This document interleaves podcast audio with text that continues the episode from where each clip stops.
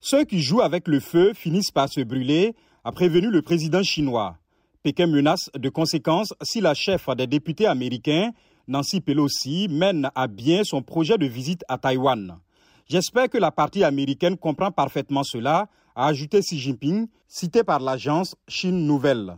D'après un communiqué de la Maison-Blanche, Joe Biden a affirmé que la position des États-Unis sur Taïwan n'a pas changé et Washington s'oppose fermement aux efforts unilatéraux pour modifier le statut ou menacer la paix et la stabilité dans le détroit de Taïwan.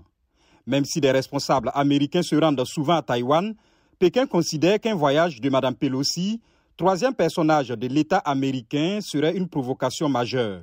Selon la Maison-Blanche, l'objectif de Biden est d'établir des garde-fous pour les deux superpuissances afin d'éviter un conflit ouvert en dépit de leurs différends et de leur rivalité géopolitique.